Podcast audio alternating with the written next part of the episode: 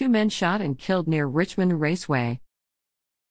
Henrico police officials are investigating after two men were shot and killed January ninth in northern Henrico. The shooting occurred shortly after seven p.m. in the two hundred block of Angleside Drive, across from Richmond Raceway.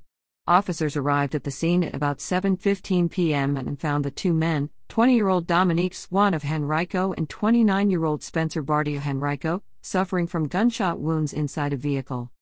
Swan was pronounced dead at the scene, while Bartee was transported to a local hospital, where he later died.